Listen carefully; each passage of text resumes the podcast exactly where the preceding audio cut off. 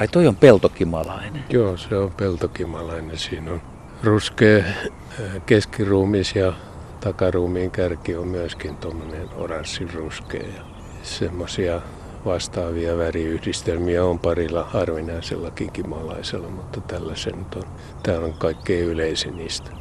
Nyt se jatko matkaa, meni toiseen pajuun ja liikku meni tonne, mutta tuossa oli äsken kontukimalainen, se milloin valkoinen peräpuoli, niin kuin mantukimalaisellakin, mutta se määritit sen kontukimalaiseksi. Ja se jännä homma oli, että se meni tuommoiseen kivikkoiseen, siinä on vähän hiekkamaatakin, niin siellä on kolo, en tiedä onko vanha myyränkolo, mutta sinne sisään. Se, silloin varmaan pesä siellä jo val, valmisteilla ja, ja siinä vaiheessa, jos sillä on siitepölyvasuissaan siitepölyä, niin silloin sillä on jo toukat kasvamassa, koska tämä siitepöly on niiden toukkien ravintoa. Siis kontukimalainen on tuommoinen peukalonpään kokoinen iso karvane, hienon näköinen kaveri. Ja se, jota me katsottiin, niin siis se on, se on kuningatar, joka on talvehtinut. Ja se on, se on niin kuin löytänyt tämän pesäpaikan. Kyllä, siinä saattaa mennä parikin viikkoa ennen kuin sopiva paikka löytyy, mutta sitten kun semmoinen löytyy, niin, niin se kyllä puolustaa sitä sitten muita kuningattaria vastaan ja, ja tekee tosiaan aika pitkänkin käytävän sinne ennen kuin siellä on varsinainen kammio. Ja jos sillä on ollut niin hyvä onni, että se on päässyt entiseen myyränpesään, niin siellä on pehmostetkin jo valmiina. Etsiikö ne vartavasti myyränpesiä vai miten ne valitsee sen pesäpaikan? No kyllä se myyränpesä on semmoinen sopiva, että kyllä niitä voi etsiä, mutta ei sen välttämättä tarvitse olla, olla semmoinen, että joku kolo, oli se sitten kenen tahansa tekemä tai ihan luonnon muovaama, niin kelpaa, että se pystyy sitä jonkun verran sitten muokkaamaan itselleen sopivaksi. Se tuli ulos sieltä ja jatko matkaa taas lähti. Jotain se puuhaa siinä. Mutta mitä, voisiko päätellä sitten, että kovien myyrävuosien jälkeen, silloin kun on paljon koloja, niin näkyykö se ollenkaan esimerkiksi kimalaisen määrissä? No, periaatteessa kyllä pitäisi näkyä siinä tavalla, että useimmat kimalaiset pääsee pesimään ja kesän mittaan tulee, tulee runsaammin kimalaisia ja talvehtimaan ja kenties pääsee useampia, mutta ja välttämättä se nyt ei, vaikka pesäpaikkoja olisi runsaastikin tarjolla, jos säät on huonot, niin, niin voi käydä huonosti sitten runsainakin keväinä, että säästä on aika lailla kiinni tämän pesinnän onnistuminen siinä kriittisimpinä hetkinä.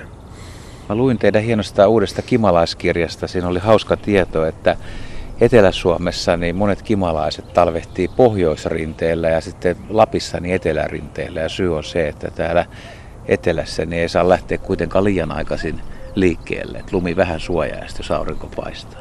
Näin on, että jos lähtee liian aikaisin liikkeelle, niin ei ole mitään mitä syödä ja, siinä sitten energiavarastot, joita nyt talven jäljiltä ei ole kovin paljon muutenkaan, niin ne häipyy kokonaan ja sen takia kannattaa lähteä liikkeelle vasta silloin, kun pajot ovat kukkimassa tai aloittamassa kukintaansa ja tietysti voi olla lenskelehtiä ja muita varhaisia kukkia, mutta pajut on se kaikkein tärkein, mitä nämä keväällä liikkeelle lähtevät kuningattaret tarvitsee. Ja ilman pajuja siis ne ei, ne ei suorastaan pärjää? No hyvin, hyvin heikosti. Tietysti jotkut lajit, jotka lähtee liikkeelle esimerkiksi vasta kesäkuun alussa Etelä-Suomessa, niin niillä on sitten tarjolla jo ihan eri kasvimaailma tai kukkamaailma. Että ne pärjää ilman pajuja, mutta, mutta nämä kaikkein varhaisimmat kimalaiset, niin kuin kontukimalainen, mantukimalainen, kartanokimalainen ja tuo äsken liikkeellä ollut peltokimalainen, niin ne tarvitsevat nimenomaan pajujen mettä ja sitten myöhemmin siitepölyä. Kuinka kauan niiden pitää sitten keväällä vahvistaa itseä ja syödä ennen kuin ne voi, voi aloittaa noin pesäpuuhat? Äh, no siinä menee ehkä viikko pari ennen kuin ne ovat sitten semmoisessa kunnossa, että ne jaksavat lentää hyvinkin pitkiä aikoja tätä pesäkoloa etsimässä ja, ja siinä jonkun verran auttaa sitten se, että ne syö siitepölyä ja, ja tästä aiheutuu sitten munarauhasten kehittyminen ja hormonitason nousu ja tämä puolestaan aiheuttaa sen, että tämä pesä etsiminen on entistä innokkaampaa. Tuonne koloon, kun pääsisi kurkkaamaan sisään, mehän ei voida tietää, että onko se puoli metriä tai metriä, minkälainen, oliko siellä myyränpatja valmiina vai onko se itse rakentanut, mutta siis perushomma, että muna, toukka, kotelo ja aikuinen. Näin on. Tässä vaiheessa, niin pystytkö sanoa yhtä, että missä siellä nyt mennään sitten? Se voi olla tässä vaiheessa jo lähempänä sitä kotelovaihetta ja tässähän kimalaisen tyyli on semmoinen, että se muni ensiksi tämän ensimmäisen munasarja, josta kaikista tulee työläisiä ja sitten kun ne ovat kotelovaiheessa, niin sitten se muni, muni lisää ja näitä seuraavaa polvea varten sitten nämä ensimmäisen, ensimmäisenä munittuista munista tulleet työläiset niin ovat jo auttamassa, auttamassa äitiään ja siinä vaiheessa sitten nämä ravinnon hakuhommat ja, ja pesän lämmittäminen ja muu tämmöinen niin onnistuu näiden työläisten avulla paljon paremmin ja pesässä voi kehittyä näitä sukupolvia, työläispolvia useampia ja kuningataria enemmän ja enemmän sinne pesään huolehtimaan vaan muninnasta. Se on tosi jännä ajatella, että siis kaikki alkaa yhdestä ainoasta kuningattaresta. Koko tämä kesän riemu tai mitä sillä tapahtuu. No näin se kyllä on, että tällä pesän perustajilla alussa ole ketään apulaisia ja, ja kyllähän se varmasti voimille ottaa, kun sehän vähän niin kuin lintujen tapaan, niin ihan siinä ensivaiheessa, kun munat ovat pesässä, niin se hautoo niitä tai siis makaa niiden munien päällä niin, että takaruumis, jossa, jonka alapinnalla on vähemmän karvoja, niin on sitten näiden munien päällä ja lämmittää niitä sitten paremmin.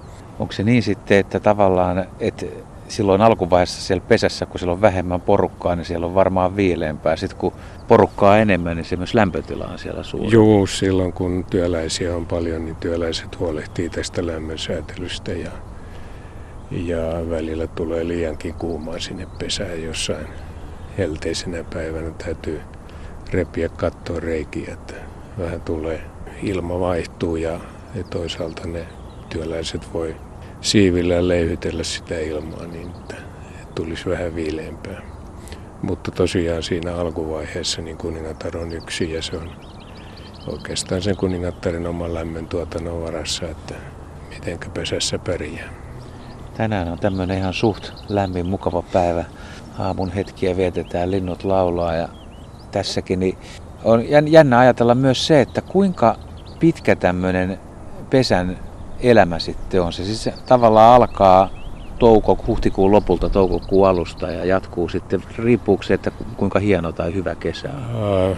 Se voi riippua siitä jonkun verran, mutta yleensä se on tämmöinen lajikohtainen tämä, että kuinka pitkään kuningantar muni työläismunia ja koska sitten alkaa koiraiden ja uusien kuningattarien muniminen.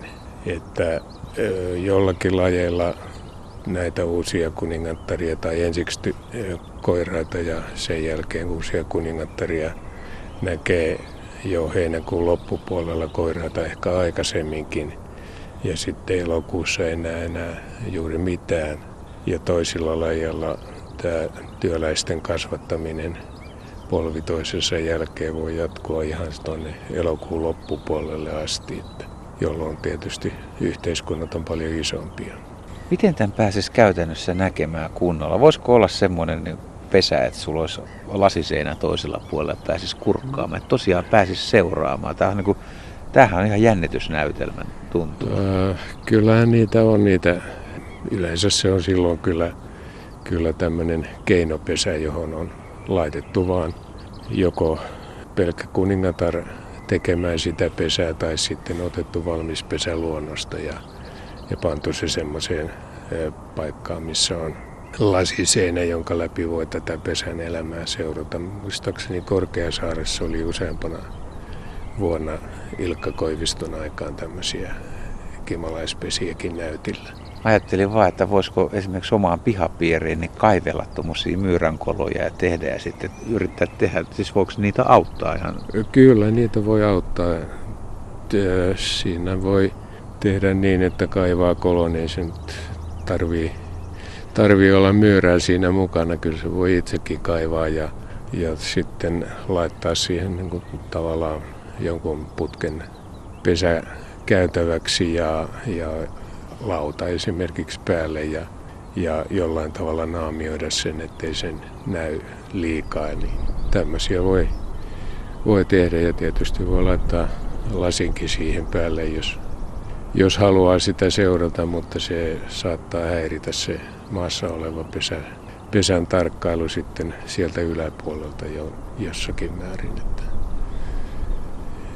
että ehkä tämmöinen tarkkailu jää siihen, että tarkkailee siitä pesän suoaukon kautta kulkevaa liikennettä ja seuraa, että kuinka sinne menee siitepölyä. Ja, ja jotkut työläiset palaa ilman siitepölyä, mutta ne tuo sitten mettä ja näin edespäin. Tässä on nyt yksi kuningatar toistaiseksi, mutta mikä tämän ikä tulee olemaan? Kauan se voi elää? Se on viime vuonna syntynyt, koska keväällä ei muita muita kuningattaria ole liikkeellä tai muita yhteiskunnan jäseniä ylipäätään. Tämä kuningatar elää suurin piirtein sinne kesä-heinäkuun tienoille, heinäkuulle asti oikeastaan, jolloin, jolloin se siis moni ne, ne munat, joista sitten kehittyy koiraita ja uusia kuningattareja ja siinä vaiheessa se on sitten tehtävänsä tehnyt, että se elää noin suurin piirtein vuoden.